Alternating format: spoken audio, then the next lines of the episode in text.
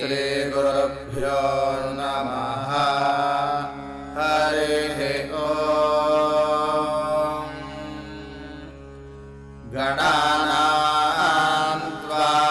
गणपतिम् हवामहे कविम् कवीनामुपमश्रवस्तमम् जयेषरागम् ब्रह्मणाम् ब्रह्मणस्पत आनः शृण्वन्नोतिभिः सेधसादनम्